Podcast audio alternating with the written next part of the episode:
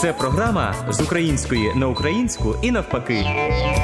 Вітаємо всіх вас на світлій хвилі. Знову ж рубрика з української на українську і навпаки, де ми шукаємо істину у різних мовленнєвих питаннях і навіть у мовленнєвих помилках. Сьогодні ми з вами поговоримо про вислів поєднувати приємне з корисним. Звідки він пішов, і що першочергово він означав тоді, а що насправді означає зараз. А також про різні вислови в українській мові пов'язані із гривнями та копійками. Вирушаймо З української на українську і навпаки.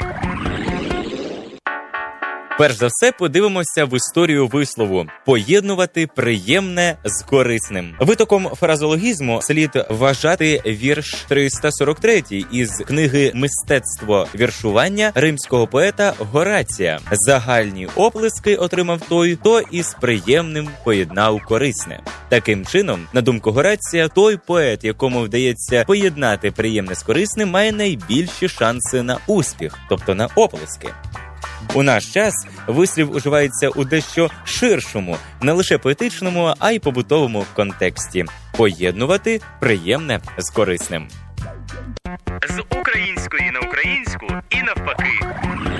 Ну а тепер про неправильні переклади. Зокрема, ми знаємо вислів про те, якщо у нас закінчуються гроші, і ми їх в останній момент ще й тринькаємо. Є такий відомий російський вислів «поставить рібром последню копійку. А як же він насправді перекладається українською мовою? Зараз подивимося і порадимося із мовленнєвим довідником Олександра Пономаріва. Невідповідність назв національної валюти гривня, що нагадує нам про славне історичне минуле, та розмінної монети копійка, що свідчить про тривале перебування у колоніальному ярмі, підтверджується і тим, що копійка не дуже широко вживається у фразологізмах. Наприклад, російським словам копійка, рібро, ставіть в українській мові відповідають копійка, ребро, ставити. Але російський фразеологізм поставить рібром последню копійку по українському буде насправді означати не поставити ребром останню копійку, а розтринькати останні гроші, чого ми радимо вам не робити.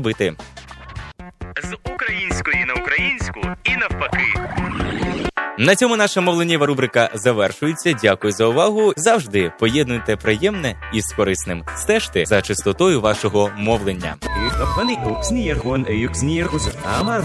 З української на українську навпаки.